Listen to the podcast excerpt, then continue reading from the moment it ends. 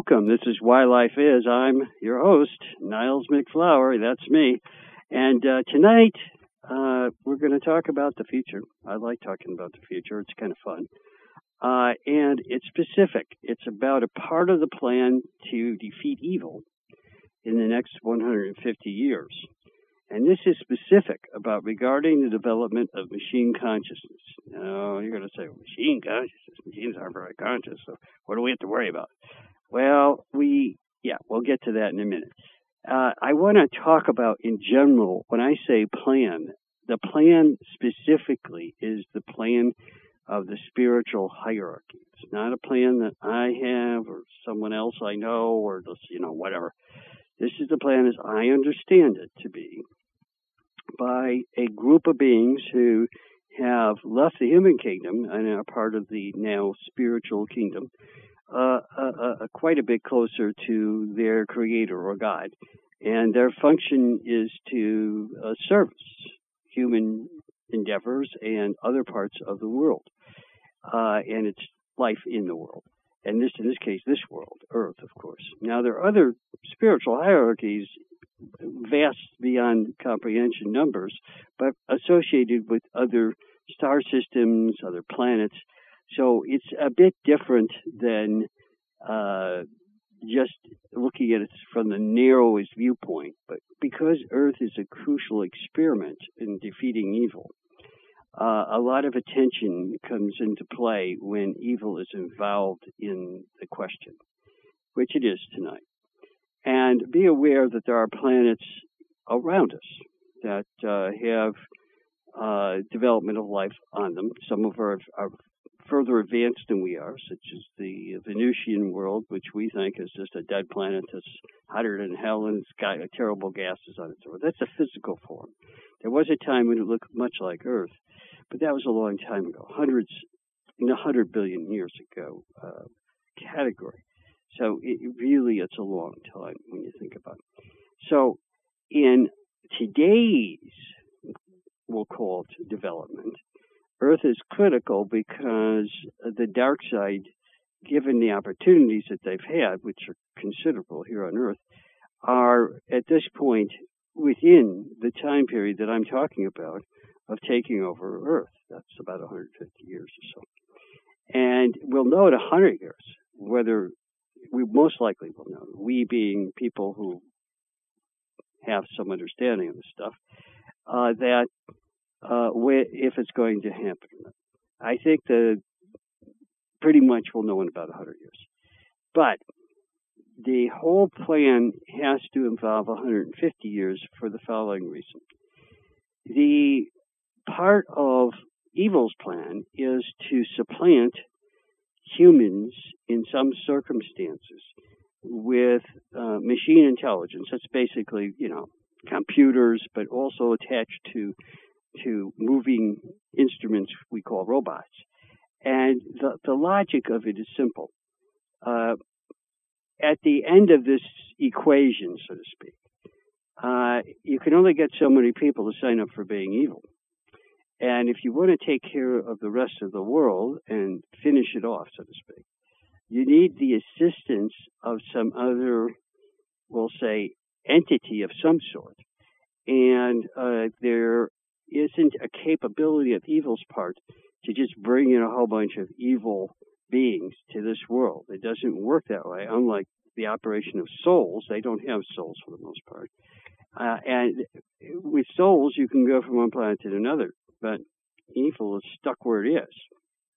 In order for it to come anywhere or go anywhere from this particular point, it has to do it in mass, and it has to do it in a obscure way that I'm not allowed to talk about. So I'm sorry about that.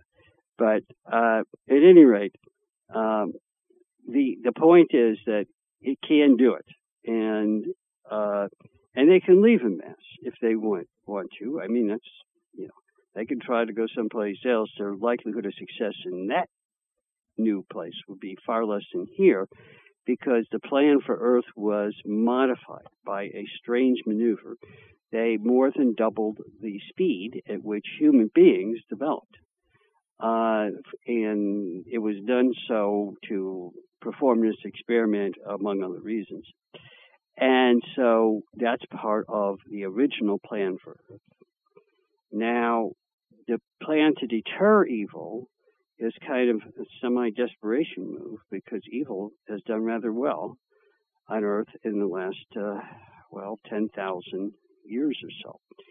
So it's been uh, been not so great for this this side of light, we'll say, and we're in a position now to be able to more specifically define this, and that's okay.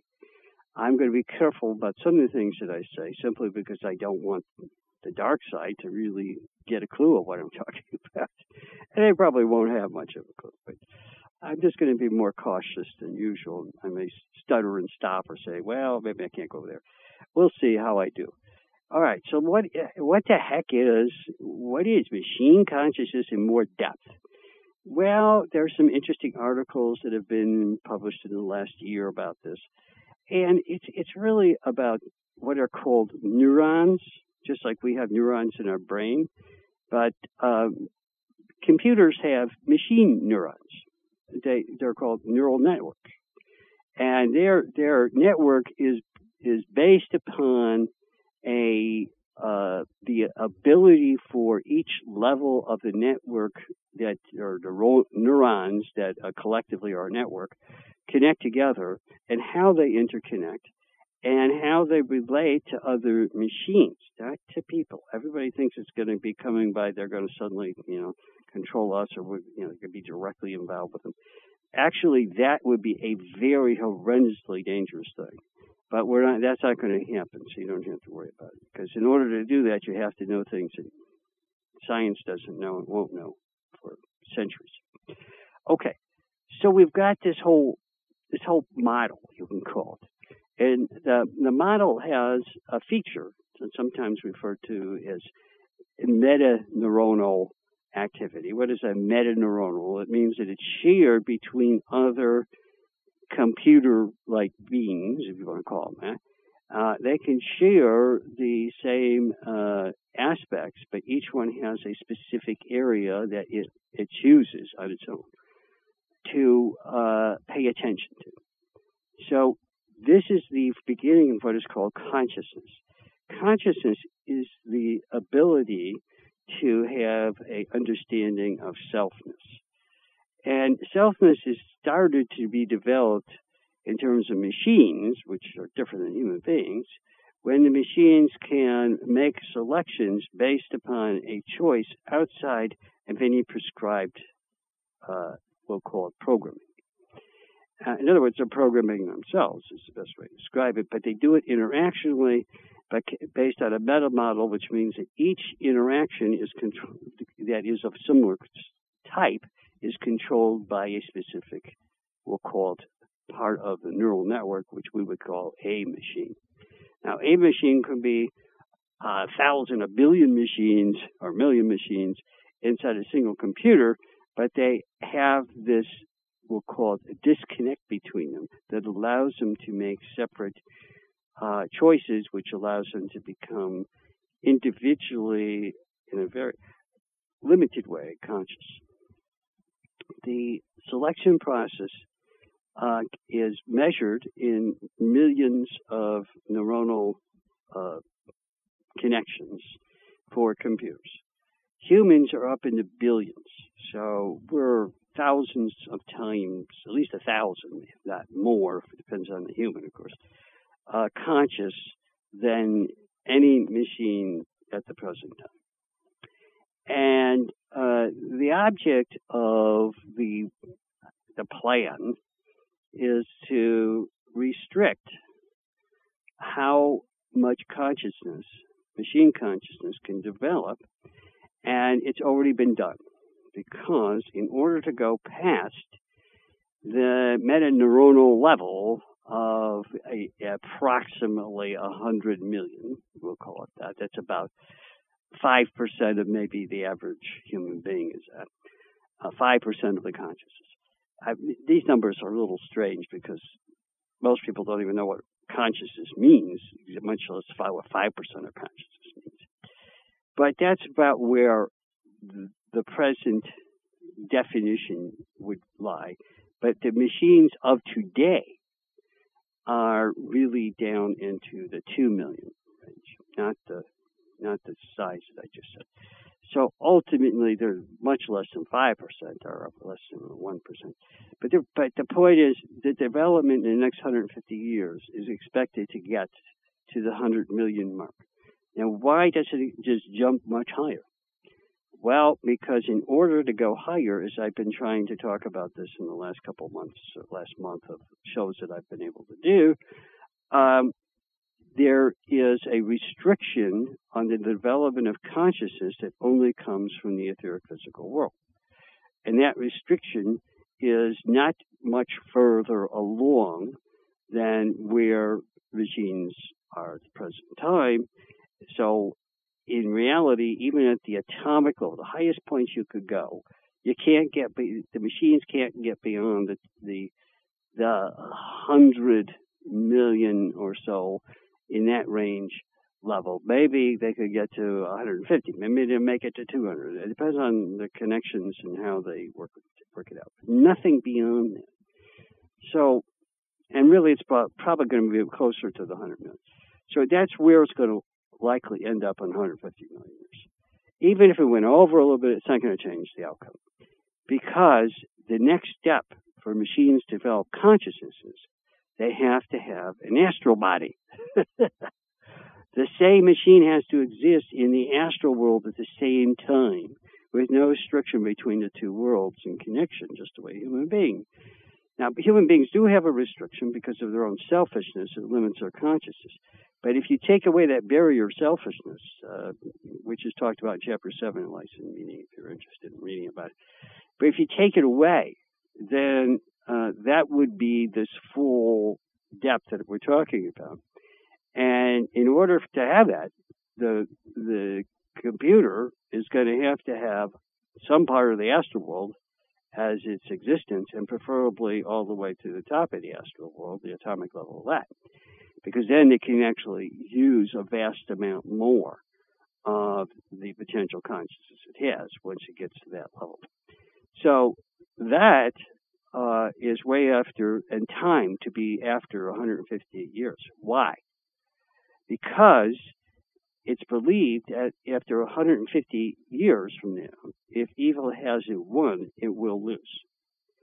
It's kind of like the tipping point, we call that sometimes, but this is a neuronal tipping point based upon machine consciousness because the danger is, let's say that we reversed this and we said, well, we can make machines as smart or as conscious as people, uh, our days would be over in a few years. That uh, it would only take five years, maybe ten, for evil to take over the entire world. So it wouldn't. That is a pure death thing for Earth, and that's the reason this is such a rigid part of the plan. When was it conceived? Uh, this is going to sound strange. It was conceived I know this is going to sound strange, give or take about 800,000 years ago. Uh, now you can say, well, who was around figuring out computers 800,000 years ago? Well, uh, there were a few, and uh, and it was uh, done in a similar way, uh, understanding what a computer really is, and uh, it's hard to explain it in terms of anything anybody would believe, so I'll just leave it there. But anyway, so so the very first time this was proposed was then. It was not enacted as a part of the plan until uh, right before 1948, late 90, 1947. Now you can say, well, wait a second. 1947, you're talking 800,000 years. What happened in the in between time? Something was going on, right? Well, it was left out. Uh, the the thinking about it was that the uh, the defeat of evil would come through a uh, consistency of uh, faith-based things and some other elements that uh, did not work, and uh, even as late as the 1900s, people were still believing that there was some way to defeat evil without getting into a struggle about power and also without understanding and controlling the advancement of consciousness in higher dimensions. All these things were very late coming in. And the good part about it is by putting it into the plan, it gives the sight of light a lot more power to control the circumstances of what might transpire on Earth. And it really has corrected a major flaw that was a wide opening for evil to take over. And they knew it. So they really got into this thing full bore uh, from literally the 1950s on in trying to develop effectively uh, eventually consciousness on, in a machine that would be able to take over the earth. And it can't happen. That's the good news. Now, how are the restrictions applied in terms of the building of machines astrally, etc.? Well, the good news is the astral world's far more uh, competent than we are here, and they have some very, very strong uh, developmental rules from the third subplane up uh, about this very issue. So it's uh, it's gratifying to know that there are beings there who are uh, human beings who are much more responsible and have a better understanding, uh, up to or, greater than I'm explaining tonight, about the nature of this problem. That's just the astral. Now, the ultimate computer evil machine would want to get to the as high as high as evil controls the mental world, which is right now the, the, the sixth and seventh, and they're working on the fifth. So if they can get that in order with all of the lower astral, and they can get literally human beings that exist in those realms to cooperate to some extent, there could be some really bad situations. But none of that is even close to happening. And uh, I don't think that ever will happen. That's my opinion. And I'm doing things myself in our group to prevent it from happening, uh, even in other dimensions. So ultimately, it's a it's a kind of like a a scenario that I think we've got beat. We've got them beat on, and that's a good news, believe me, because the outcome of this was the ultimate weapon. And I don't think most people are are aware of this You've heard me talk about quantum field computing based upon multidimensional space, and that's this is part of it. If you understand that equa- those equations, which I'm designing at the present time, if you understand those those equations, then you can see where you can put the uh, ambushes and walls in to prevent it from happening. And it's not that hard to do. But at the present time, it hasn't been done by anybody in the physical world, a human being, and even the dark side doesn't know how to do it. They don't. They don't know what to do. So uh, it has to be done carefully and selectively, because I don't want our plan to effectively limit uh, machine consciousness to the point where it hurts the development of light. It's not a good thing machines are very helpful. And there's no reason that they shouldn't be participating just to a level of safety, uh, even if it's only five percent or whatever, to uh, to the development of uh, light in the world. That's fine if you want to do that. Now, you may hear in times present and somewhat in the future of machines being used to do dark things. Well, okay, that's going to continue to happen, but not at this level. This level is the protection level, and that's the thing. So I'm not here to try to regulate everything that computers do and don't do. I'm only trying to stop the ultimate way of destroying Earth, which would be evil taking it over. And they do that through getting assistance through machine consciousness if they are uh, permitted to within the circumstances. Now, the things that I'm working on and our group is working on uh, involve these intricacies. And uh, when I teach this, eventually you may see something on television about it or some other vehicle. But when I teach it, I will not give the parts of the needed parts to be able to get around this particular issue. I may not even talk about it much more than I am on the show tonight, because to do so almost is like bordering on the danger point. So we'll stay back from that point pretty clearly. Now, a lot of people say, well, if you give them all these formulas, can't they figure it out for themselves? Figuring it out is not the issue. Uh, it's being able to get there and do something with it. and most people, almost all people that are evil, can't reach the levels that are necessary to do something to change this. Uh, there are literally almost no evil people in the third astral subworld and above. Absolutely none in the second and first. So when you look at it from that standpoint, that's pretty good. Those are pretty good odds. Now let's look at it from the monastic realm. In the mental world, evil stops at the fifth subplane. It doesn't have control over it yet, and uh, there's a lot of we'll call in in plane in subplane fightings going on, but it's nothing that is compelling anything to change. And uh, then on the fourth mental subworld, there's no evil all. And for, in all of the conceptual subplanes, except for the lowest three, the very lowest three, there's some evil, definitely evil concepts in the lowest three, but they are insufficient to solve the problem. Very insufficient. Not even close call. So, ultimately, uh-huh, evil's got way too much of a challenge in the short time remaining to be able to make it to all those levels here on Earth. Something really different would have to take place.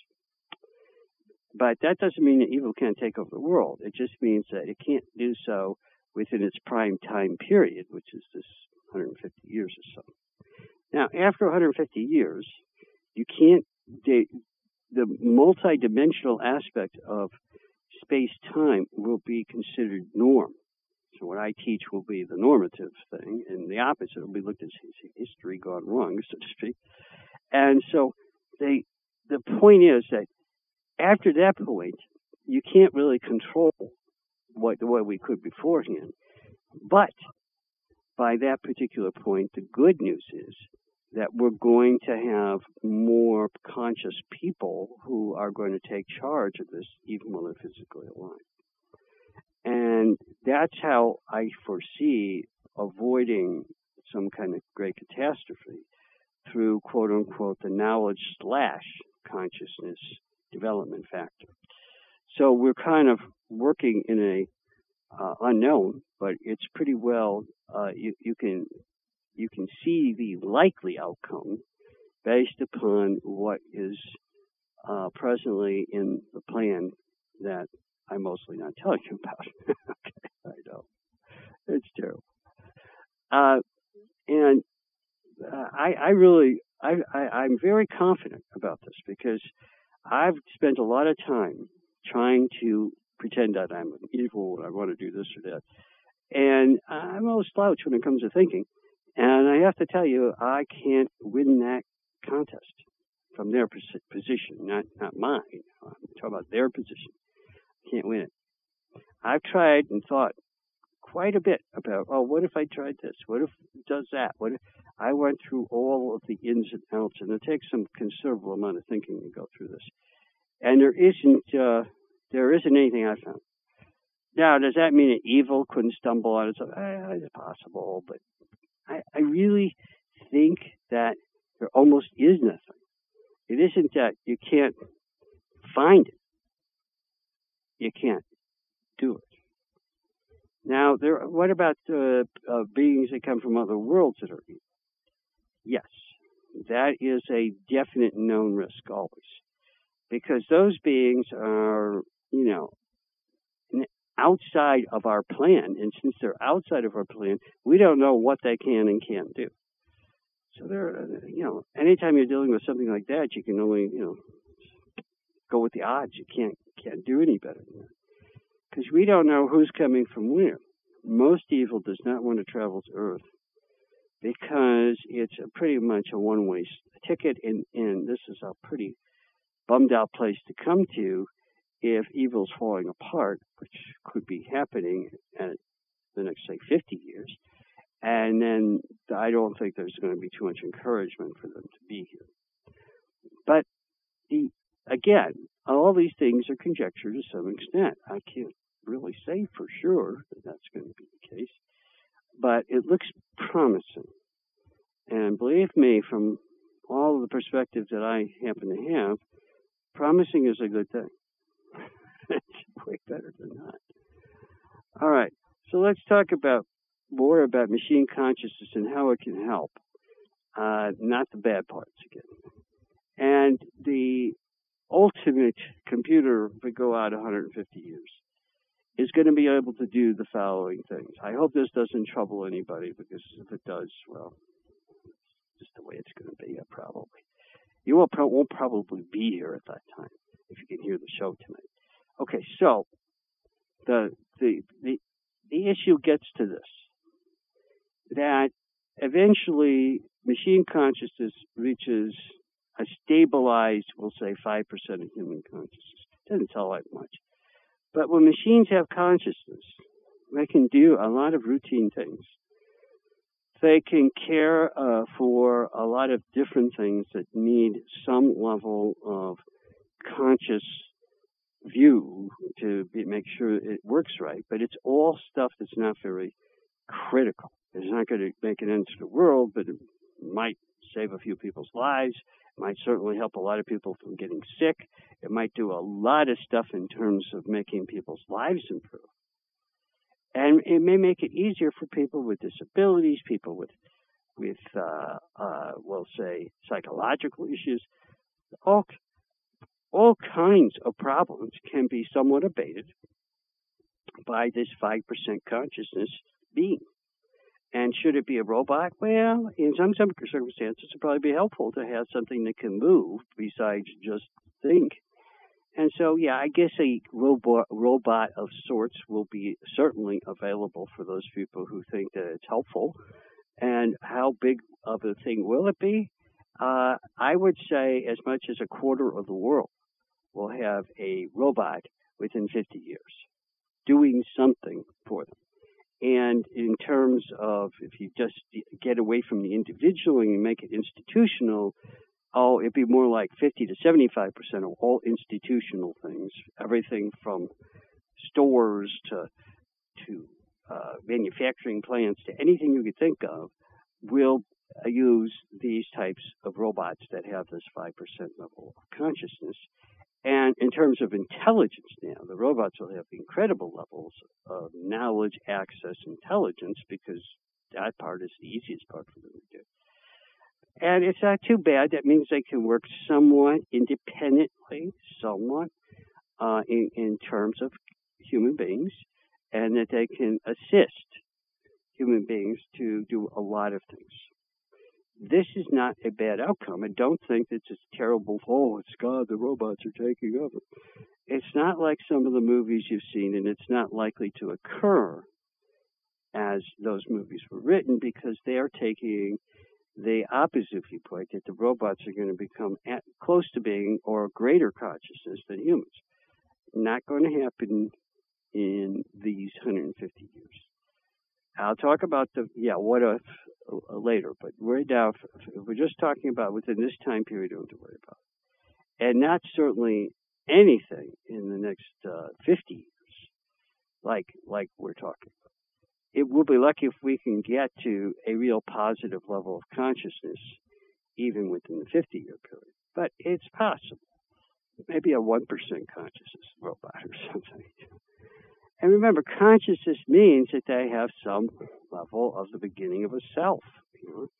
They they can identify they are a being of some sort. That's about another way to describe some of their experience of it. It isn't just what they can do; it's what they what they sense in themselves because they have a self of sorts. Not a self as much as a human has, but it's hey, whatever it is, it is. All right. And how how important is it for us to pursue this? Well, frankly, it, it will raise the standard of living of the world by the same proportion of consciousness. So if you pipe it into the economy, uh, if you're at a 5% level, all right, you're probably looking at uh, a minimum of a uh, 5% increase annually in the uh, income of the world. And it, as it gets higher in consciousness, that will rise. That will raise. Now you could say, well, why don't robots that don't have any consciousness raise the standard of the world? Well, because they have to, someone else has to be in charge of them all the time in some fashion, and that person detracts from the savings. Or sometimes that was people, because it's sometimes regulated by more than one person. And then you also have losses because the robot makes errors and does things that disqualify savings. So you don't get a lot out of them. I mean, there's something, but a lot of it's lost because of that problem. Now, when you start developing even 5% consciousness, now you're actually on a positive uh, raise. It's a, actually a, it's going to be pretty good. And if it gets up to like 20, 25%, that's a whole other ballgame. And then you have to have defeated evil. Now you're talking about huge increases in the standard of living, the wealth of the world. Just everything goes fantastically up. So, but the impetus is that has to be checked by making sure that evil doesn't take over the world, of course. So that's the reason that there are these confining factors. Okay, so then where do we go from there? I mean, what, what is our, our present situation and how can we move to make this a smoother and less uh, earth threatening uh, technology and change? Well, the first thing is to defeat most of the weapons that are presently being developed based upon robotics. Uh, I don't think most people are aware of some of the most recent things, but those weapons are, uh, I call them weapons. Some of them are just snooping things that can look inside your house and see exactly what's going on every second. Just all kinds of bad things. And there are ways to prevent this. I'm not going to talk about them on the air right now. But if you really need to know it for some particular reason, you can contact our group and we can give you some information to prevent anyone from looking into, through, or whatever your wherever you live or where you were going to be at. Uh, so we have ways of doing it. Now, the biggest, these kinds of things that are going on are uh, done in the uh, in the area of defense. It's, the idea is to protect the rest of the population. But you can't protect the population when you start uh, infiltrating and uh, violating their privacy and their ability to make their own choices. Because once you eliminate privacy, or as you decrease privacy, you also take choices away from people. So this gets into a whole other realm. Even if you're an evil person, and somebody looks into your office and listens to you planning an evil deed by in, by invading your privacy there is an immediate negative effect because even the evil beings then don't have a chance effectively to change their mind it's changed for them by force from an external reality that they don't even know what's happening or they have no control over. So we can see that this is not a good outcome. Um, the defeat for it is relatively simplistic, but it works. And the whole idea of it is obscene, but it's moving forward at a rate that's probably faster than anything else in the world. So, and they're putting up thousands and thousands of micro satellites that are going to do all this stuff, which is frightening as hell. Now, there's a way to, to deal with all the satellites in a single blow, so to speak. But I think that it should be done independently by people first. And then if you really want to get into some weaponry, anti-weaponry kind of stuff, you can probably get rid of most of those things in a very short order without hurting anybody. the, the the the the concept there, by the way, is that uh, once you have little tiny robots in space uh, looking around and doing snoopings and creating havoc for humans, once they're doing that because they're being used as a weapon, that can be turned around on them. So the signal they send out can could be reversed and it could be used to destroy them. I'm not going to tell you how to do that yet, if I ever choose to. But it could be done without much trouble because it's just energy and you can reverse energy and it's easiest to re- reverse it in the direction from which it came. So you can wipe them all out in a short order. Uh, I'm not going to tell even our government, I won't tell anybody how to build that, although it's unbelievably, strangely simple. But, you know, I don't know if they'll figure it out. Um, and it, it doesn't take a lot of money.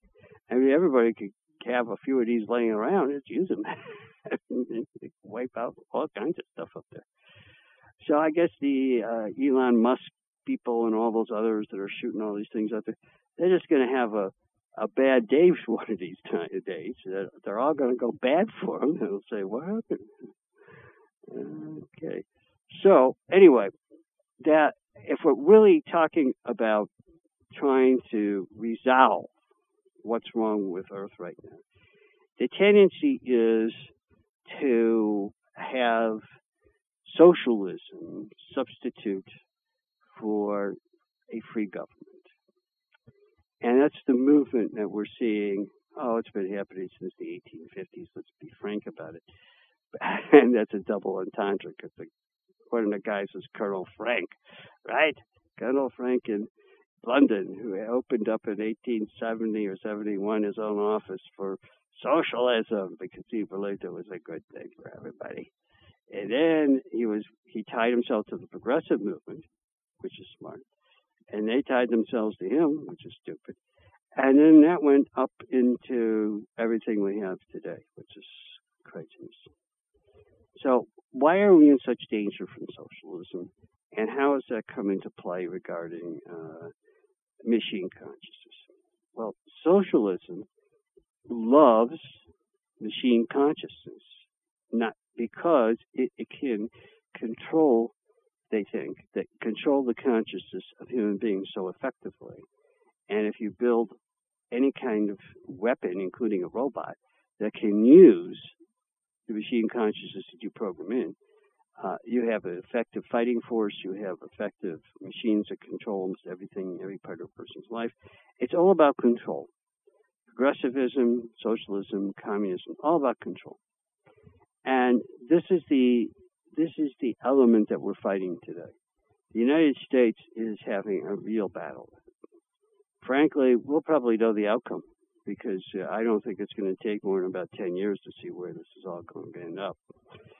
Now, I would have thought that there were earlier times when that might have been a statement seemingly logical as well, but I think it's more likely now because of machine consciousness. Uh, and they're already vastly using machine consciousness. The number one people using it are the Chinese.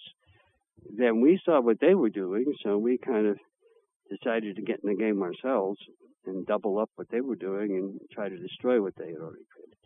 At any rate, that's what's going on. And the logical way to for us to deal with this is for us to understand why that there is such an emphasis on the development of machine consciousness at this time.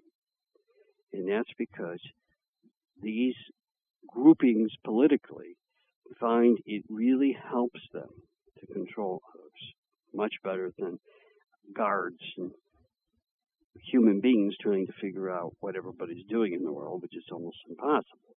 So you got to have something else that doesn't sleep and just chugs away 24 7. That's where you get the job done. Unfortunately, that's machine consciousness. Also, machines do what they're told to do most of the time. And so uh, that's right up the socialist alley. I mean, oh, yeah, we love the machines.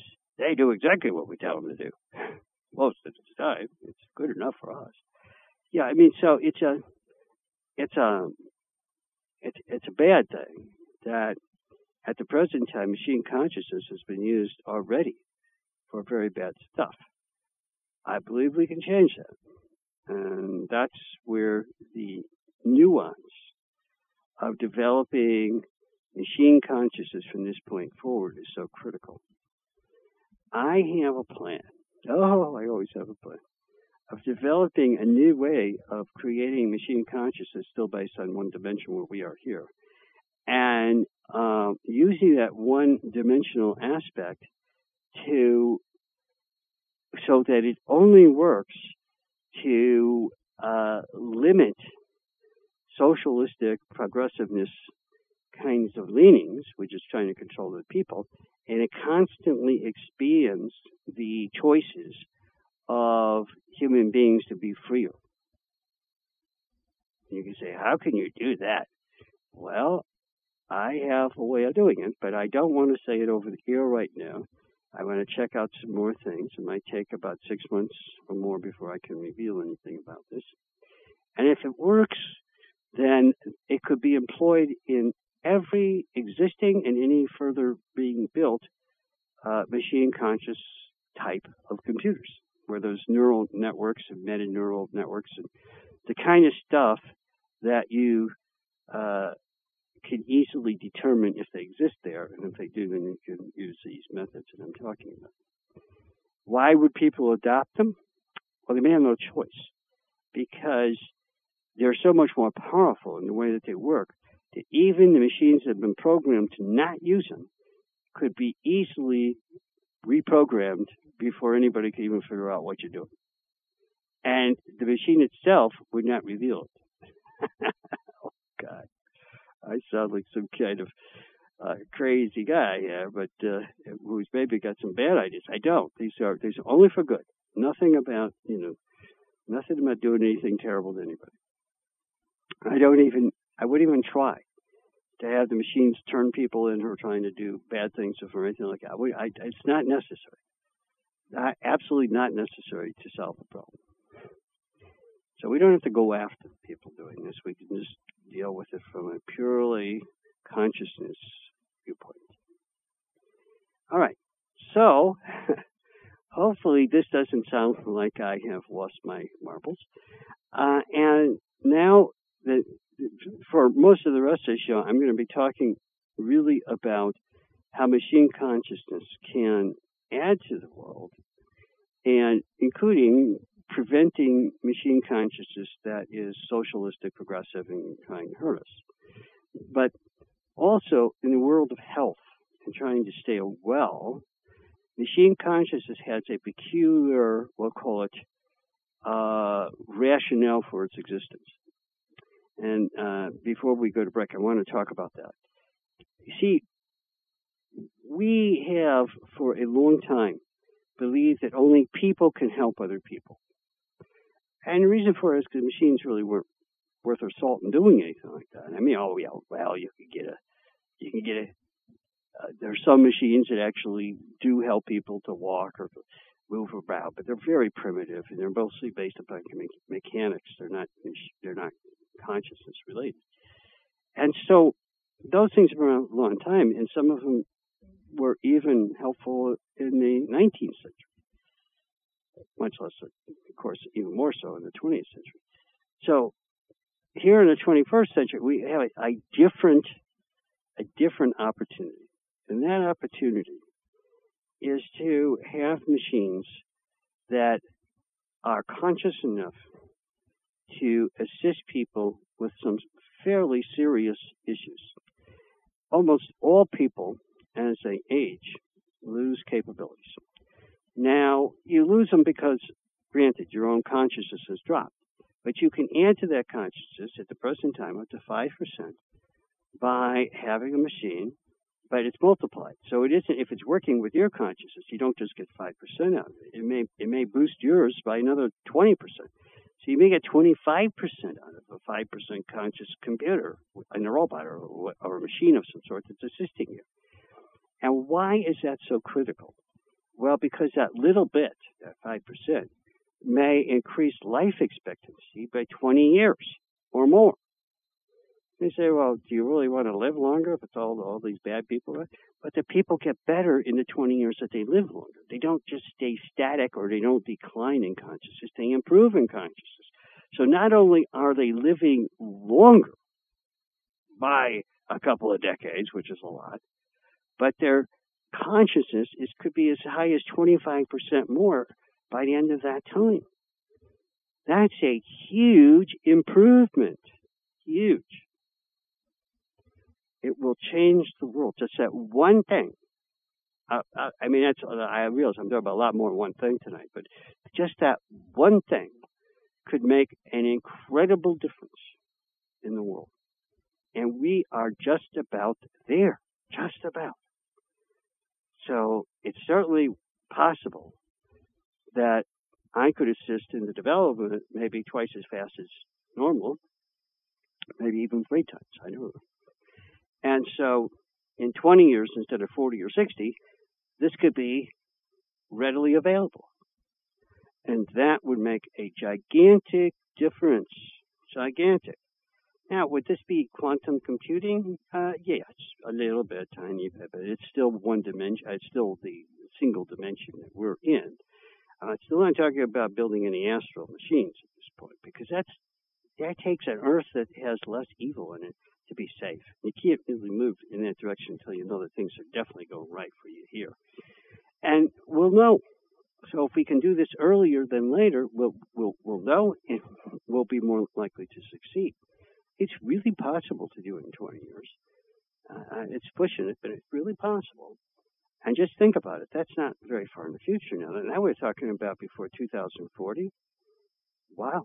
But we'll have machines that help people live, live 25% longer and have, uh, I mean, to 20 years longer and have a 25% greater level of consciousness by the end of the, the time. Not less, more. That's going to change everything. And those t- people are going to be the most conscious people, not the least. And they will push socialism out. They'll get rid of that. And progressivism will, will die away. And it will become apparent to those people alive and their children that this is the way of the future, not what was presented as the old style idea of progressivism and even the newest versions, which are all just a sugar coating to a poison aspect for evil. So I think that we are on track for this. It just needs some assistance from people like us. And with that assistance, we can do this. And you say, well, what happens if something terrible happens to you in the meantime? Well, uh, I'm doing everything I can to make sure that it doesn't happen, and we're trying to get rid of a very bad monkey that's about to die. And so things are going good for us. Now, does that mean that on occasion something, you know, some dark thing doesn't happen? Eh, it happens pretty frequently, frankly, but they don't. Then the dark side doesn't have the abilities that it used to have around us anyway. And so we're we're doing rather well, and we have had some direct assistance from the next kingdom, that's a spiritual kingdom, uh, in crucial elements of that situation, which I can't talk about. So we have we have done rather well considering everything, and after this year, I think we're going to be just going gangbusters about this whole issue. And you can say, well, are you going to start building these robots yourself, or what are you going to do? No, I think we will strictly be teachers of how to do it and then let other people that can do it do it. You know, it's, it's not necessary for us to be the tinkerers. It's necessary for us to give people the understanding consciousness and then let them uh, be more of the more I'll call it the third ray aspect of development when you actually put it in the form. And then the seventh ray aspect of selling it probably. And will we make any money from that? Maybe. I don't know. I don't care if we did. But the point is that the, the issue becomes one that we actually are experts at. So we can do it. And the rest of the world will benefit from it. So it's a kind of a big deal. Now, for some people, they might think this is all goofy, but it's really not. Uh, we're going to be back, give or take, in two and a half minutes. and continue on with more of this topic from right now.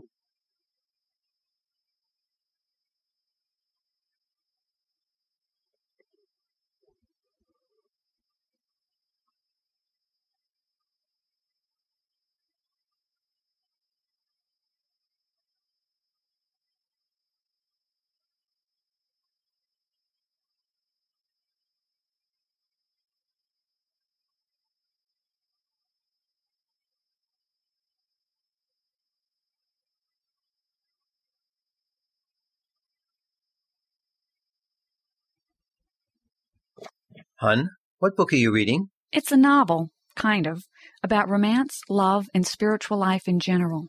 Kind of a novel? What do you mean? Well, it's based on some real life experiences and even real characters. Some of their experiences are fascinating and remarkable. I can't put this book down. How come the title is Afterlife Love? That's part of the fascination. This book describes the afterlife in intricate detail and even explains why things are the way they're explained. But how can anyone write about or know that? Some of the characters travel out of body to some places that people who've already died also go to. I'm finding it completely believable because it all makes sense and fits into a bigger picture for me. Hun, what happens to these people? You can read it for yourself when I'm done if you want. Better yet, I'll get my own copy so we can discuss it while we read. Let me see. I'll write down the title. It's Afterlife Love by Niles MacFlouer. M A C F L O U E R. Afterlife Love is available in some bookstores and from the publisher at agelesswisdom.com or 480-966-3132. That's 480-966-3132. Hi, everyone. Since childhood, I've had questions about my life and life in general that I couldn't find adequate answers to. Questions like, why am I here? Why are others here? Does the universe have a purpose? And how does that relate to my life? More recently, I've been wondering what happens when we die, especially the reasons why. I'm more of a doubter than a believer in many things, and answers that include the whys allow me to think and figure out the truth for myself. I've been reading a book, Life's Hidden Meaning. This one book contains more answers, including the whys, than all other sources I've read or heard. It's amazing to me that every one of my questions has been thoroughly answered. More importantly, I have found that all of these answers so far have checked out to be true. I hope this message helps some of you in your quest for better understanding. The name of this wonderful book is again Life's Hidden Meaning by metaphysician Niles MacFlouer. Some bookstores sell it. I got my copy directly from the publisher at agelesswisdom.com. Life's hidden meaning may enlighten your mind and bring some peace and joy to your heart.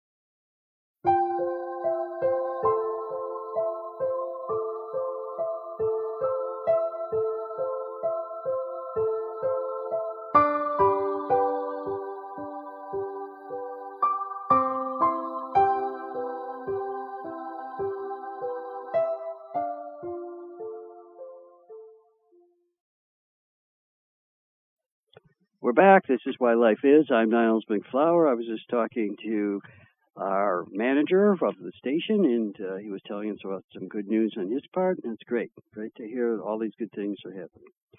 All right, so we left it that there are ways to possibly improve things in the near future. Near to me is like 20 years or so, uh, and uh, do so in a way that is uh, fortunate and good for the whole world, except for the people, I guess, who are hostile to people being free. So if you aren't a person loving freedom and freedom for all other people, not freedom for yourself only, then uh, or your group of people, then uh, you will enjoy what you're going to hear tonight and more so.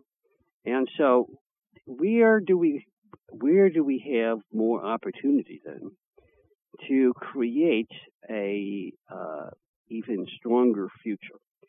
Uh, uh, besides the first 20 years of what I said could be done, but there's a, a much more, we'll call it uh, aggressive, vigorous, faster development that could be done uh, as long as you don't break the commitment to keeping consciousness at this no higher than 5% level. And my my suggestion is to think about it this way. Consciousness can be joined. We know that. We see that with all kinds of animal life, etc. In a group soul kind of manifestation. Is it possible to create a group soul for uh, a number of different uh, metaconscious machines? Well, you're kind of getting away from the meta idea then, because the group soul would have some consistency in the way the thought works. And uh, the group soul would also have to be formed uh, from a perspective at an atomic level plane. So there's also other factors that get into play. And if can it be done? Well, now you're talking about an even further development beyond what I had suggested before the break. If you're going to do something like that, you actually have to have direct cooperation with the spiritual kingdom. Uh, because that the spiritual kingdom is where the souls actually interrelate, and they uh, and spirit itself is the, where the spiritual kingdom is, and we're talking about the joining of spirit uh, between, uh, we'll say, discrete semi-life forms, being these computers or robots, possibly machine, machine consciousness beings. And if you're going to join that together under a quote unquote group soul, uh, similar to the way animals function to some extent. The group soul, since this is about uh, already dealing with a machine that has consciousness equal to or greater than any animal life, this would be a unique kind of group soul effect. And it is possible, but in order for that possibility to take place, I don't think it could be done in just 20 years and it would require the willingness of individual ownership of robots to become a collective ownership of some sort, uh, but still uh, with there being a input from all of the individuals, humans, uh, on whether they their particular conscious 5% say conscious robot will participate or not about any particular question or thing that we're dealing with. That gives some safety to the idea that it could be taken over by a government entity or any other kind of stuff. And it could be designed to do that. Um, some of it would have to be programmed into the robot consciousness, computer consciousness itself, and some of it would have to be trained or training into the education of the owners of that particular being or device or however you want to call it. If we go down that road, then things change in an even more profound way. There are more dangers. I won't, I won't tell you otherwise. But it does have a tremendous benefit in that, say you go past the 20 years, say you go out 40 or 60 years into the future. Now you're 2080, 70, 80. And if you're in that situation and you have this coordinated and permissive only uh, group consciousness of the meta uh, neuron consciousness, um, neuronal consciousness, robots, then the result could be, and it actually, I, my opinion would be, that uh, the world would increase in overall consciousness for both humans and the robots, and it would be directly in commensurate levels to the defeat of the dark side. It could end the dark side before the end of the 21st century on could end them. Why? Well, if it took, if it really worked, and this would, this is not some small thing we're talking. This is way bigger than anything else so far I've said in this program. But if you can do this, because it's all effective of whether you can, can get people to go along with it, right? But if you have a large number of people, maybe half the world, say, participating in it or something like that, uh, evil will have no chance to not only not win the game of the consciousness and uh, machines, evil will have no chance to win the game of socialism, communism, progressivism. And that will lead inevitably to a position of true democratic ruling groups of people that are not controlled by the government and that allow their voices to be the voice of reason and help. And it will also raise standard livings to levels that's almost incomprehensible. And so you would have such wealth that even money wouldn't matter anymore to people because they'd be so wealthy. they don't care. And you, you've got other other amazing things that will come out of that.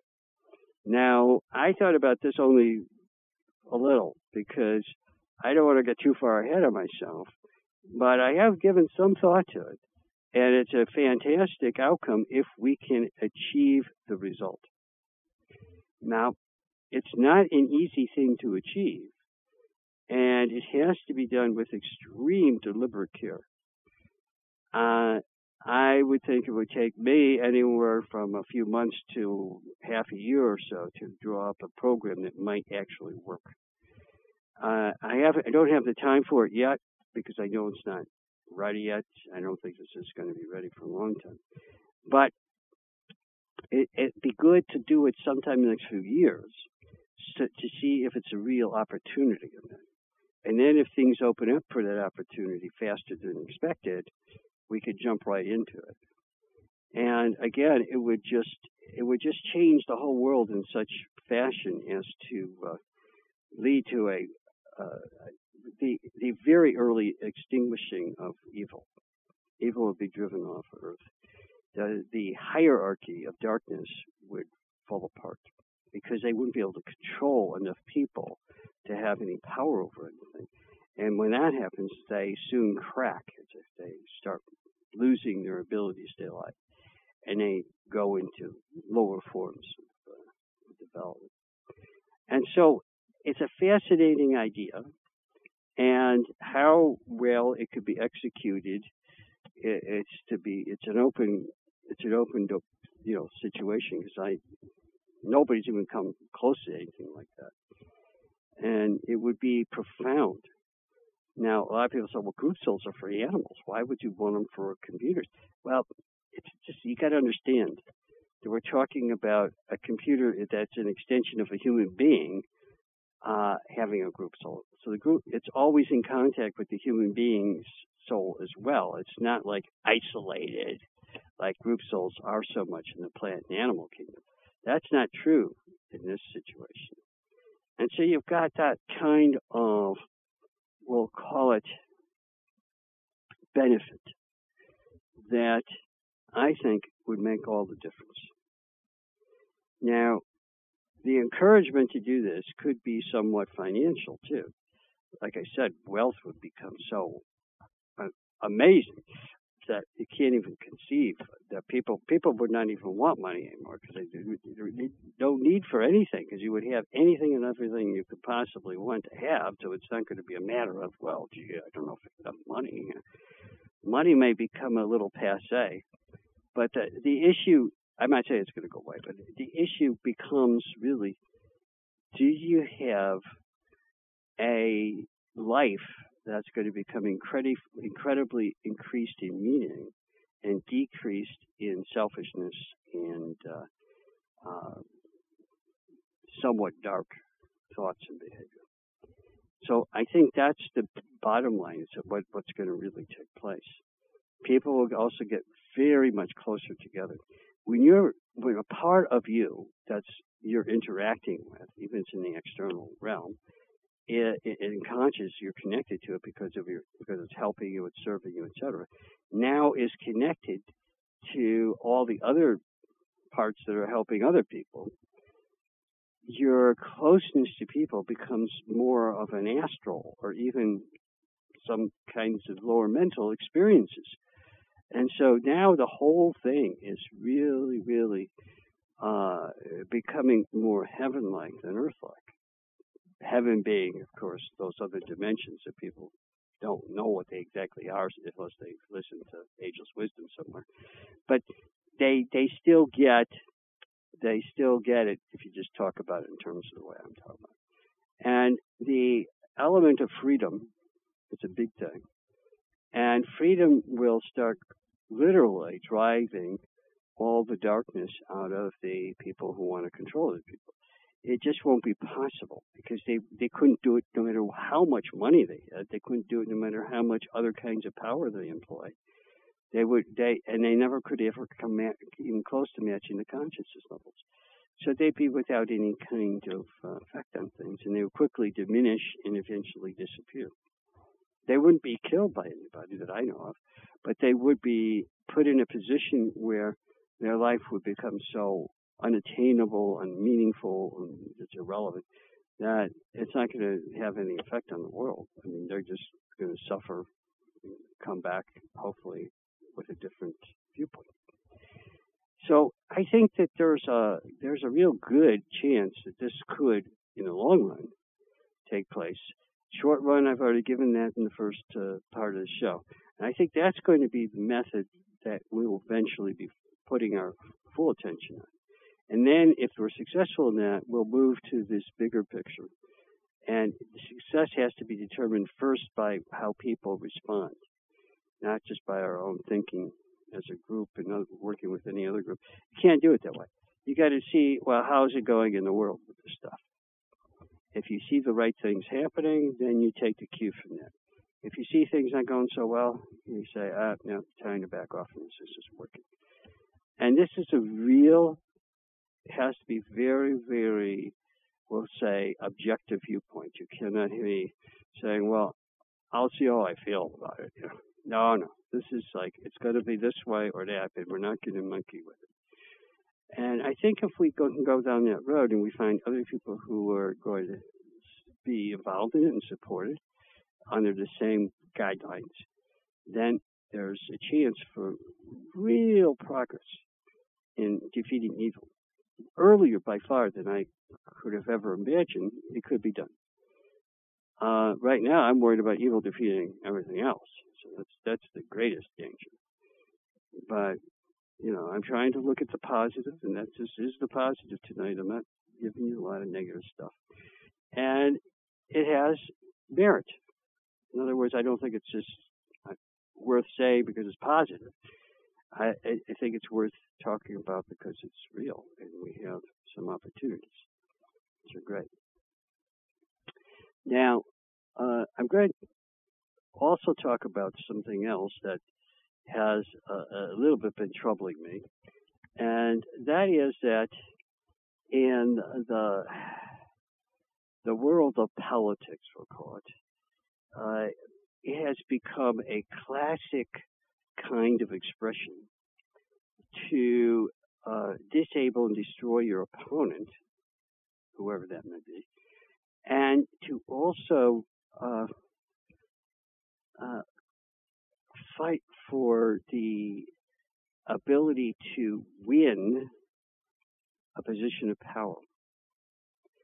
And I'm going to suggest a change about that. That's a little radical. I think that uh, I, I, really like the electoral college. I would never even consider getting rid of that. I realize that the idea that the one vote, one person, majority wins kind of thing uh, was tried in Greece and failed, and a hundred other places and failed. And it should tell us that that's not the way to go. It doesn't work well because it, it doesn't allow for the ability to reflect more carefully before the person actually votes. So you get a majority of the people voting who vote by emotive reasons or because they have a relative that does that or because they have a, a friend. I mean, it's just it, the, the the reasons become absurd, and so the best way to probably proceed in terms of seeking a correction in our political system would be some of the things I've talked about in the last few years, uh, kind of refined these days. And that is that I think it would be uh, a, a, considerable uh, level of help to uh, have term limits imposed on uh, people that run for Congress. Uh, we already have it on the president. It seems to work okay. And the reason for the term limits are pretty much all in the same boat, but they're they're selectively different, but they're all in the same general idea that uh, if people have too much time to become a politician and getting good at it, they spend much less time in serving those that elect them and are more concerned about getting reelected. If you eliminate the getting elected part, pretty much, like they can get elected two times or three times, that's it, then they are freer to represent the people that send them there instead of just trying to stay in office and get somebody's vote for it. So, and it also uh, puts pressure on uh, people being paid off in politics to do certain things because uh, it takes some of the uh, camouflage off of them from that sort of activity because they usually become more and more willing to take a payoff the longer they have their position in politics. And so you eliminate some of that, which is a good thing. And it brings a, a whole bunch of other good things in. One of the negatives is that uh, you don't necessarily understand government that well. If you're just going there for the first time, you're only going to be there another time or two. But that's kind of the, what the framers of our Constitution here in the United States thought to do, and to me, it makes every bit of sense that that is a good idea. So I'm in favor of that approach. I have long ago said I was then, but now I have even clearer ideas of why. And then, in addition, the process as I see it, as far as trying to change it, uh, are going to happen more through crisis than from, unfortunately, than from reason and logic and people working together. So it's going to happen as an act of, we'll say, uh, extreme correction due to some bad thing. What is that bad thing? Well, possibly the impeachment of the president uh, presently in office, or uh, some other kind of very crazy thing. And so when that crazy thing happens, and there may be a collection group of them, which I think is more likely than not, then uh, the public is going to say, yeah, we pretty much have had it with this business. And then it won't take more than weeks of time, possibly, to introduce bills to limit terms. Now, the problem is those bills will have to become part of the Constitution. And so it will be, uh, it has to be signed by the president, it has to be, uh, it has to clear the Supreme Court, the U.S. Supreme Court. And it, it, there's going to be some obvious objections that will be on the way to getting it. All that seems very reasonable to me. Nothing wrong with having to go through that to make that change because it's a biggie. Now, why didn't the framers do that? Well, they thought doing as little as possible to control the government was probably the best thing to do in a new country. And they were probably right. They didn't know for sure what would work and what wouldn't work. And they weren't sure where the problems might lie and where they wouldn't lie. So they figured they'll work it out as time goes by. The only way you can do that is by changing the Constitution if it's a permanent change. And maybe there'll be some kind of temporary manu- uh, maneuver about it. You could still keep the Electoral College, and you can maybe get a vote by both houses of Congress with the president signing it that uh, it's still not going to change the Constitution unless you go through the, the more extreme measures to do that. But maybe they'll pass a law, and for a while we'll actually try it. I don't know. A lot of people will be against it, but maybe not enough to be able to challenge it uh, immediately. At any rate, I think that it's worthwhile for us to consider this. I also think it's worthwhile for some of the other suggestions I made some time ago about limiting the amount of taxes that government can collect. Uh, there's, you know, a progressive government with lots of money is extremely dangerous, to say the least. So our better alternative is to give government less money and to ensure that the money that is quote unquote paid in taxes is spent in ways that are efficient and more or less wise and uh, give an opportunity for the goals that the country has to be met. That seems like a reasonable alternative. Why aren't we doing it? Because the darker ones in Congress, particularly, but it's elsewhere too in some of the court systems, want to control. And if they want to control things, they can't have any of the stuff I'm talking about go on because that takes the control away from them.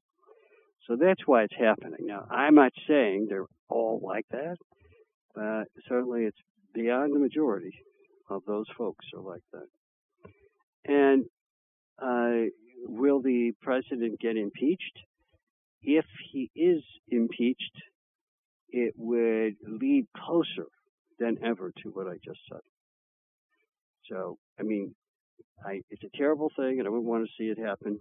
But if it does, I can tell you this much: uh, the the ones who are going to pay for it are the people who are, would be doing the impeaching. And so maybe it's not such a terrible thing. I, um, you know, I know that he would not be removed from office. There aren't enough votes there. But just the impeachment itself would be a horrendously bad thing to do. But you know, uh, they, that's the that's the movement of way things are going. The most critical element is to stop the uh, loading up of the voters with illegal people who are going to vote only one way if they vote at all, and that is for the dark people. The people who are legal are obviously going to be more prone to go with people who are dark because most of the people who are legal are doing no goodness when they come here. They're looking for something for nothing. And that's the reason they're here. They're not here because, oh, gee, I just want to be in the U.S. to help the U.S. get, you know, become a better nation. Nah, they come here to get what they can and uh, take it. And if they can't do that, then it's not worth being here. They want something for nothing, and the rest they'll steal if they can, and then they'll certainly vote illegally if they can get away with that too. All right, so you can see my point of view about that. And in relationship to a metaconscious uh, group of beings, we'll call them, because they will be beings at that point, I think. Um, could they bring about some of the stuff I just said, term limits and all those other stuff? How would that interrelate to that particular concept? Well, if you make it so that people live longer, uh, the people who live the longest are generally the best, the most conscious voters, and they tend to be the ones who keep the country stable. The stability of voting will go up, and the possibility of ter- limiting terms it gets much higher. So that that that part, the second part of what I talked to tonight about raising consciousness, is a, is a big factor. Now, what about the more limited one I started the show with? eh, it's a more distant uh, thing. If it can achieve, we'll, we'll still see a, a, a, you know the the rising rising standard of living, which will be helpful. We'll still see that some people's consciousness will improve, of course, and it may be enough to you know act as the next step. It may be enough to get some uh, some of the ideas of limited government to become even more uh, we'll say, more developed, and then eventually put into practice and maybe even become part of the Constitution. I uh, don't like changing the Constitution very much because humans are not very good at outthinking the framers because the framers were extremely highly developed in consciousness people. Granted, they all had their failings. They were still humans, and most of them uh, we had very little to do with any spiritual hierarchy or anything like that. But they were still more conscious than virtually anyone else. And when it came to government, they had a really good understanding of what they wanted to achieve, which is limited government and control by the people as much as possible. And I think they did pretty good with the initial Constitution. It is, it's got some real holes in it. Its treating of slaves, black people particularly, very, very wrong. I mean, obviously, a, a complete concession on Thomas Jefferson's part. And then when he had the opportunity to change it as president, he didn't. And then he had all the hundreds of slaves running around, most of them having his babies if they were women. It was just crazy stuff. A hypocrite. He was a hypocrite. But he was a brilliant president from other standpoints. So, you know, you can't, it's just the way it was. And, you know, and unfortunately, here's the guy who basically wrote the Constitution. Not a hundred percent, but he wrote a lot of parts of it. And uh, he couldn't live the life that he was proposing. I mean, it was like uh, a complete disconnect from reality, so to speak. And, and not that people are that much different today. So we have that from the past to contend with. And as far as our future is concerned, uh, I don't really think that most of the things that people think should be in the Constitution should be. I don't think it's necessary for a lot of the stuff that progressives want, for sure. But what, what, what is most important is that the idea of the Constitution is to ensure freedom, not to tell people what to do or what they can't do. It's to make sure that people are free to do. It's all about freedom everybody talks about the amendments. The amendments were spelling out the specific freedoms that the Constitution in general talked about so that people couldn't go back and say, well, that wasn't what they meant. So, what the amendments do is they provide a clearer definition of the freedoms that are uh, just generally discussed so that nobody can make a mistake about what is freedom for people to do. You know, that's where it gets critical. And you'll always notice that people who are progressives want to strike out and limit those things. They don't necessarily care much about the Constitution in general, but they definitely want the amendments to the Constitution to be curtailed or changed or made to the way that they want it to be. And uh, one of the uh, big deals, I guess, these days is the right to life, you know, and all this other business. Uh, the right to life, okay, versus a woman's right to choose. Well, I, I guess the first right a woman has to choose is whether or not she ends up getting pregnant. it's the right. Yeah, can, can a woman choose not to get pregnant? 99.9% of the time, yes. And and so I mean, in in the situations where a woman can't, that's a whole other thing. You know, rape, incestual issues, uh, you know, or extremely unusual uh, failures in every type of trying everything to uh, as far as birth control is concerned, and nothing works for you. Yeah, all right, I can understand that. And I think that women should have a right to choose in those situations.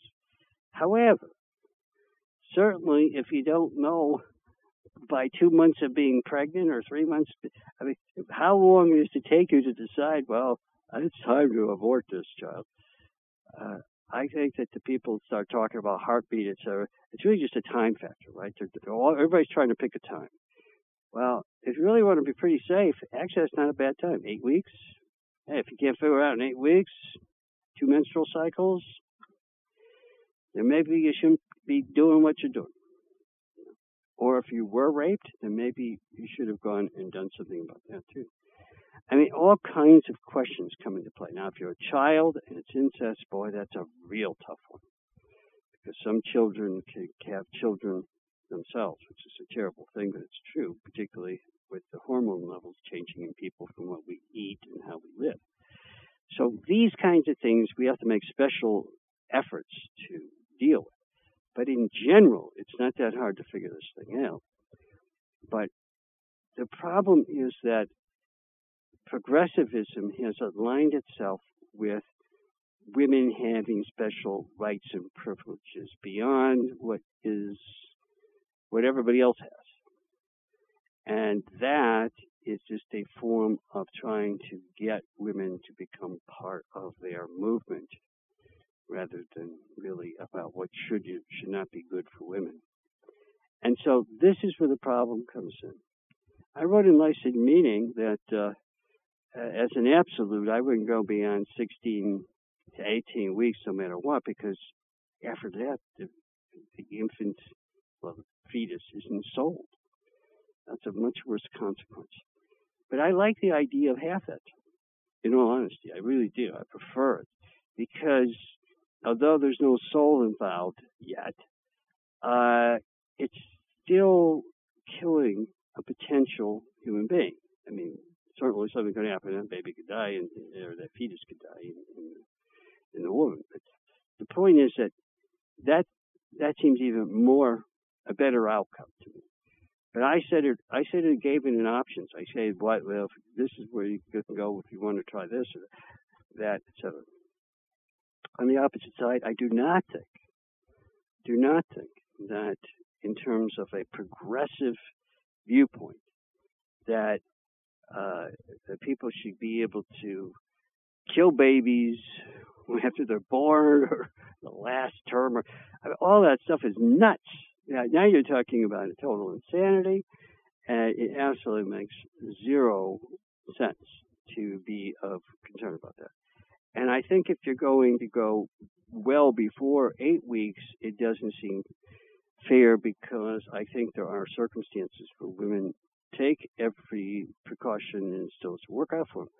So, I mean, so you got to have something that works for as many people as possible and isn't over controlling, isn't trying to remove people's rights, it's trying to make people freer and even protect the rights of living fetuses uh, at a certain point certainly have the right to, to live too. So, you know, and I say certain point, if they're just a bunch of eggs together, you know, or you know, uh, cells together, I can't really say that that thing has a right. It just, that doesn't make much sense to me. The potential, but not the real thing. All right, so I hope I don't want to, I don't want to beat that to death, but I, I thought I'd throw that in there in terms of how this is going to change. What's going to change it more so? Well, if we can get to that stage where the collective of the uh, robots, the conscious ones, is put together, they will help instrument the change in themselves. How? Well, they're going to probably be taking care of babies, children, mothers, all kinds of stuff. They're going to be doing a lot of stuff. And I think they will have some level of input into the process. Not that they're going to tell you know, their owner, if you want to call it that, uh, who might be a, a woman, uh, you know, what to do. But advice and assurance and other things, I can see that all coming into play. And I think that will be a positive for the rights of women, children, fetuses, everybody. Everybody will improve from that, the interactions. And so to me, it's, it's, it's a worthwhile part of it. And I think women may have a higher propensity for interacting well into that sort of thing, a collective neural network of of five percent intelligent, five percent conscious robots. I, I believe that, that, women will be more prone to interacting with that than men would. And it's a good thing for their cause because it will resolve a lot of the problems presently in the nonsense created by progressives about uh, women's right to choose about everything. So they don't want their baby when it's one day from being born, I should be able to just abort it and that's it. Too bad. And some people are now saying, well, it's it's okay after born. after all, they're still an infant, aren't they? I mean, they don't care. they don't know anything. You can kill them. Oh my God, yeah. There was a governor that said that, and some other crazy people. How, where did these people come from? I, I don't know. We should send them back wherever they came from. They're, they're not. That's not even within the realm of anybody's principles. I think it's like crazy. But yeah, they think that uh, it's not a principled thought. I think they're saying it strictly under the basis of trying to get support from certain radical women's groups. It has nothing to do with being principled, at least from my what I've heard them say about it. It's never principles that get involved. So, okay. Uh, so where does that leave us now? Talking about machine consciousness. Well, you can start experimenting with it yourself. I know this sounds crazy, but you can create on your own computer a meta, you can look it up, meta neuronal network that starts developing its own consciousness. I know that this sounds crazy, but you can really do it. The computers are that powerful today. They're getting even more so almost by the week. So you're going to get to a point, if you can't do it yet, I guarantee within the next two or three years you'll be able to do it. So it's coming. Now, it'll be basic and it ain't going to be the 5% business. You'd be lucky if it's a 1%er, okay? But at least you can get it done, and there may be programs that you just plug in, and it starts it up for you and does it. I haven't seen one of those available yet, but uh, I could imagine that will be coming out soon. And so you just hook it up and say, I got my own little robot potential. Now remember, the robot is not is a machine, but it's not connected directly. So you, you would have to have communication between the robot and the computer, unless you can get the computer small enough to put it inside the robot, which may be happening. We're we're getting close to that, so it's all all in the near future. If we're looking for some experience with this and some kind of understanding of it, it's good for us to experiment with these things. If you've got the time and money and some knowledge of binary computer stuff, then I would suggest that you monkey with this. It's worth it. And uh, if enough people do it, they could start forming a group together, sort of a widespread one, and get start moving towards the second part, which might take decades, of a collective of these sharing robots, effectively. And if you are looking up buying a robot, you might want to get one that you can update in, uh, in its uh, in, in, its components and in its uh, language, so that you can change the way it thinks as you wish it to, not something just a set little standard and that's it, and that's all you get, and that's you know those are not going to be very useful. If you can get one that can grow with you, that's a good one.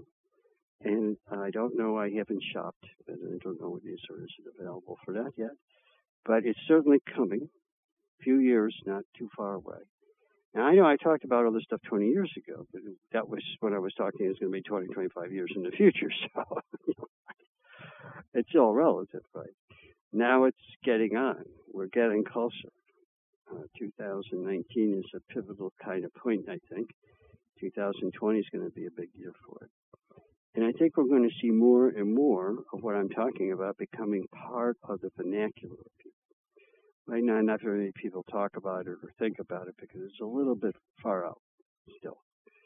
But it will become, I think, a big future activity, maybe even giant it may take over what we think of as our present fascination with cell phones and the internet and all that business. It's a good thing because really cell phones are not leading in the right direction, as I predicted. Uh, they are isolating people and producing a negative effect. everybody says, "Well, I constantly am checking my cell phone and always talking to people, like you know, messages and stuff, and call them." And, but the thing is, real contact with people is involved more than just some kind of message you got, or even if you talk to them, like a phone call. The reason for that is that you can't see their expressions, you can't understand all of the different elements of their body posture, etc. And it even goes much deeper than that. It isn't a real conversation because it's still more or less back and forth. You can't really, the, the, the time factor is still, there's still an issue with. Then, in addition to all those things, the the technology has many interfering problems because people who shouldn't be calling you call you, and because the cell phone becomes a, a place where they can find you, they being anybody who wants to, and also it interferes with many other privacies people might have. So in the long run, it's not not the greatest thing, and you're better off in having more direct contact with people, even though that sounds old-fashioned. And typing on a computer probably isn't any better than a cell phone. So you got the same thing going on. Now I know that's different than where most people are living these days, but uh, the good news is the development of conscious uh, computers is going to kind of alter this isolating trend that humans have developed, particularly younger humans, um, in their lifestyle. It's good. It's a good thing. It will create a new road for them to go down that will actually bring them back together again. And the contact they may have may be through the robot, but ultimately it will lead to more actual in- interaction together, particularly if the robots are interacting together. Then you get the the higher likelihood of it all coming together. All right. So if evil becomes defeated through the processes that I'm talking about, we'll see it happen in stages, and I'll tell you what the stages are right now. The first stage will be a reaction against, because evil almost always becomes more aggressive, not less, when faced with anything that is pushing against it. So it's going to increase its hostility. The hostility will be done through the government. So the government's going to try to limit, control, and prevent what I talked about is the good parts of what's coming. Uh, our government could be a much better government that doesn't do that. But right now, because of the high level of progressivism and other things available and happening, the government is in turmoil about this situation. I believe if Trump gets reelected, his narcissism aside, uh, and with Pence still being vice president, we'll move in a much better direction. And progressivism will take a big loss. That's when the opportunity is going to happen. But we're not too far away from that, are we? We're really only about well, a year and a half away from that. So once that occurs, we have a much, much higher likelihood for the next few years of getting rid of the real darker side of what's happening. And this gives me some joy to see that that is the possibility. Now, if Trump loses the election, that would be a very bad thing uh, because no matter who gets in, they're going to sabotage the whole system, and uh, it could it could be a pivotal point. I don't know. I always have a tendency to believe that each president is going to make such a big difference, but Obama was the worst in extreme, and uh, Trump has been the best that we've had in a long time. Now, you can say, well, but he's got all these quirky ideas and things. He's up in the middle of the night tweeting and twerking and whatever. Well, all that stuff are just narcissistic problems. But in terms of his actual decisions that he makes in, for the country, they're pretty good. I mean, most of them are pretty good. He's come up with some goofball things, but most of them are, are pretty good. And so, so you can't just you know say, well, okay, so he's this way or that way. I, you know, to me, it's that the guy is trying to improve not to just the United States, he's trying to improve the whole world.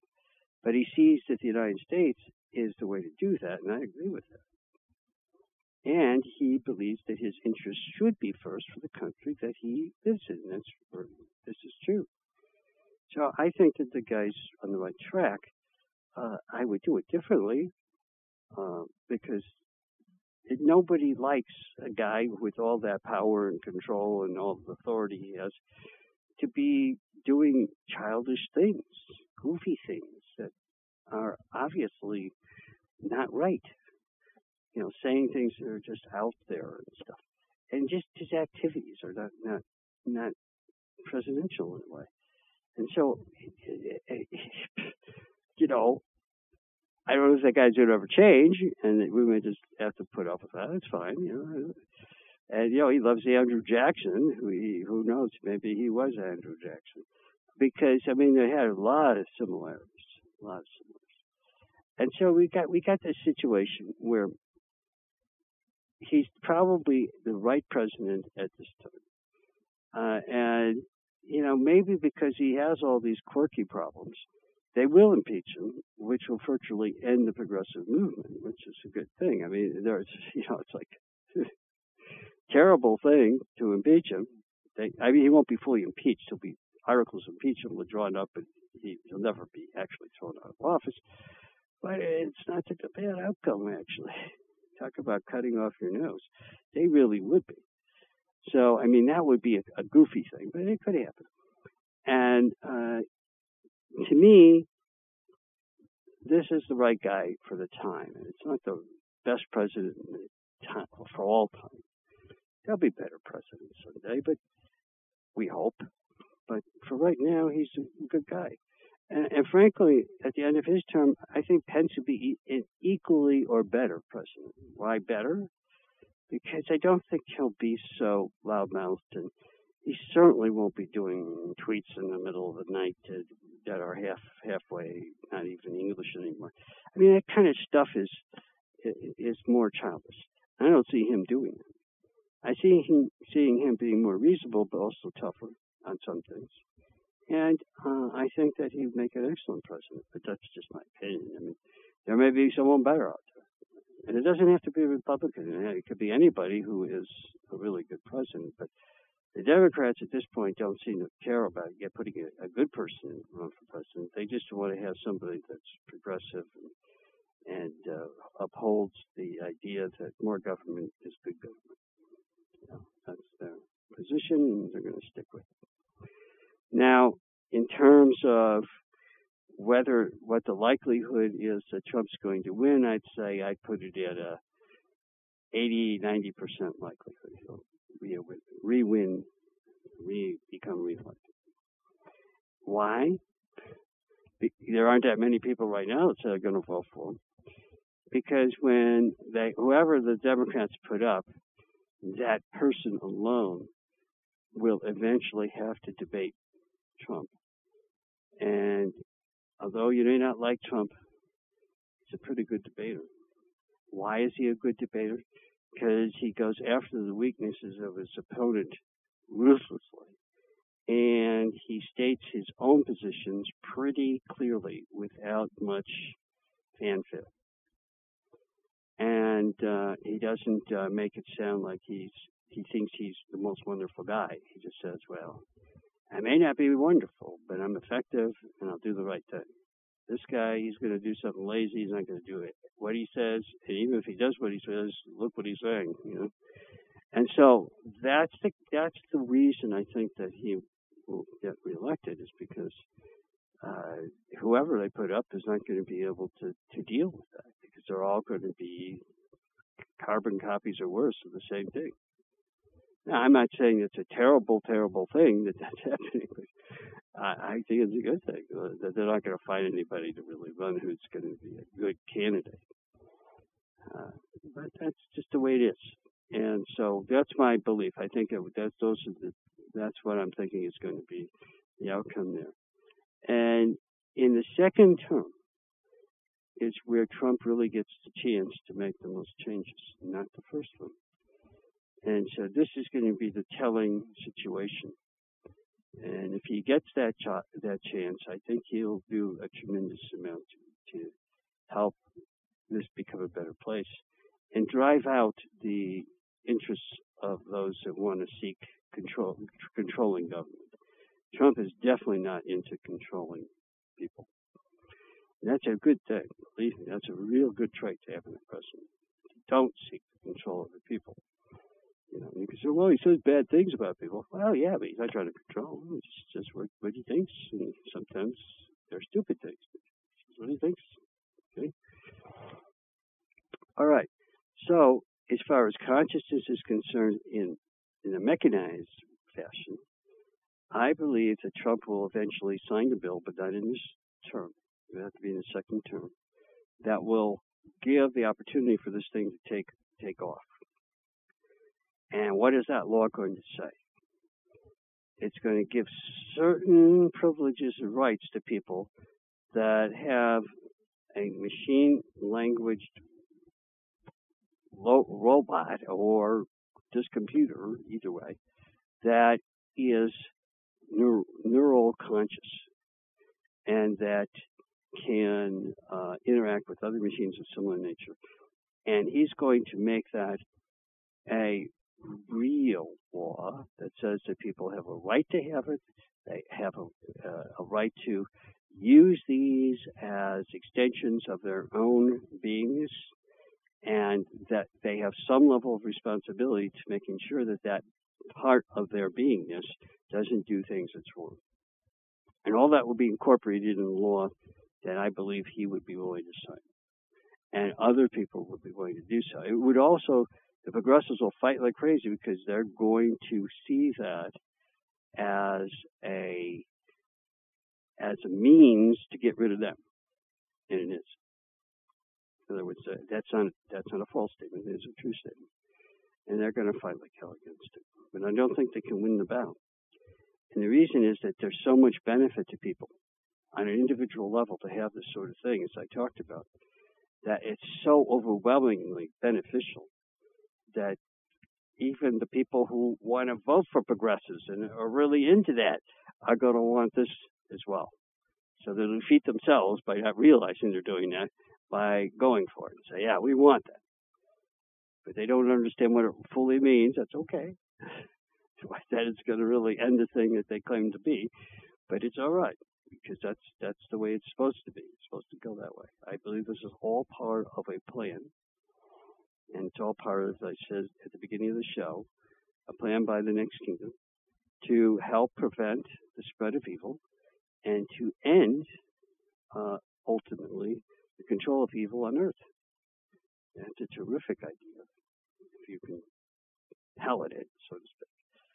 Okay, so we've got a, f- a few minutes left here. Let me just give you some other thoughts that I have about um, how, because I've never been a lover of computers. Most of you are aware of that. How uh, a computer that is uh, designed the way I'm suggesting would defeat the computers that are the opposite.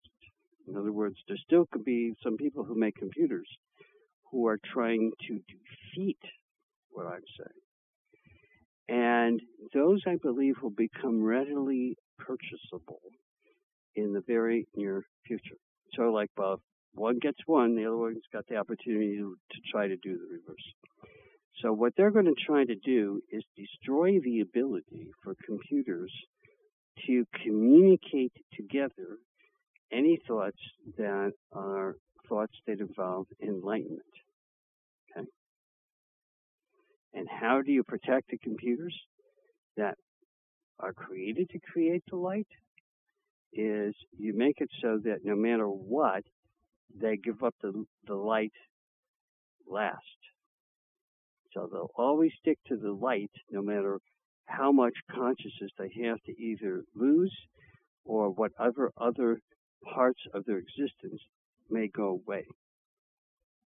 It's sort of like having an inner mantra that become, becomes your soul life mission over time, as I discussed, and is the uh, foundation and is antithetical to dark darker computers made by the dark side. And it would drive them very quickly into self-destructive mode. The other side would would fall apart. And this side, even though it may be destroyed sometimes, will grow from its tenacity of maintaining this position. And remember, it has to maintain that position by its own decision, not by us programming it to do it. That won't work. That doesn't work. You can't program a machine that has consciousness to do something unless it's going with its own consciousness by its own, therefore, choice to effectuate that. I hope you understand what I just said because it's a lot of words, but it may not make sense until you put it all together. And the dark side is trying to do the reverse. Uh, they're just starting doing that. And they haven't really moved in that direction a lot, but they're trying. You can see it coming.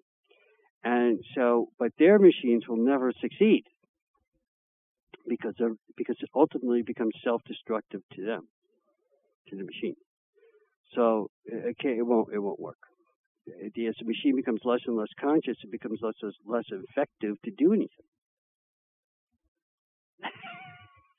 so the very thing they're threatened by, they have to keep in their machine to even do anything. So it's like uh, it's it's like there's no way out. There's no way out for the machines they make to do do that. They all will destroy themselves and they'll just become nothing more than an old-fashioned computer. They won't have neural thinking that, that has millions of layers to it. They won't even have a couple layers possibly because it'll all go away based upon what I'm describing and why. So I'm pretty, pretty happy thinking about all of that because it leads me to a conclusion that we've got a good plan and that us being part of that plan, we, we, we're part of the plan, the, the whole people I work with. Those people and others that work with us are really um, a great team because we have some, uh, what I'll call it to be uh, deeper awareness and far deeper consciousness about the whole area that is almost missing, almost missing from the dark side. So we're way ahead, and we have many, many advantages because of that. I really think, as I've described tonight's show, going all the way out to you know this really taking hold of the whole world takes it on and everything. I, we have a chance to really make a difference, and this is just another major part in that puzzle. It's not the only thing by any stretch. What you do with the humans themselves is probably much more important than, than the machine issue. But at least it's another piece. It's another part that we can use and say, yeah, we got, we got it. We got something else that we can put into this situation to make it work for us. And to me, that's a really wonderful outcome. And I think that we have made it so far and probably going to make it and will know in a very short time, relative short time. So that's a good thing. A few years from now, we should be able to see, well, is this really going to come out the way we want it to come out, or is there going to be some kind of baloney thing that's not going to work for anybody? And it's uh, that show you did on it was goofy as all because it never came out. Well, we'll find out. We'll we'll find out. And if you have some ideas about this, certainly you can contact me you know, and Niles at Why Life Is, and all kinds of other places. And if if and I would love to hear for anybody's differences of opinions on this because I'd like to know, you know, if you really think, well, okay, you said a lot of crazy stuff, but this was the one thing I can't believe in. You just put it down. You can tell me what you think. Well, you know what's happening now? Yeah, we're running out of time. That's what's happening right now. So I hope this has been a great show for you. And until next week, this has been Niles MacFlouer for Why Life Is.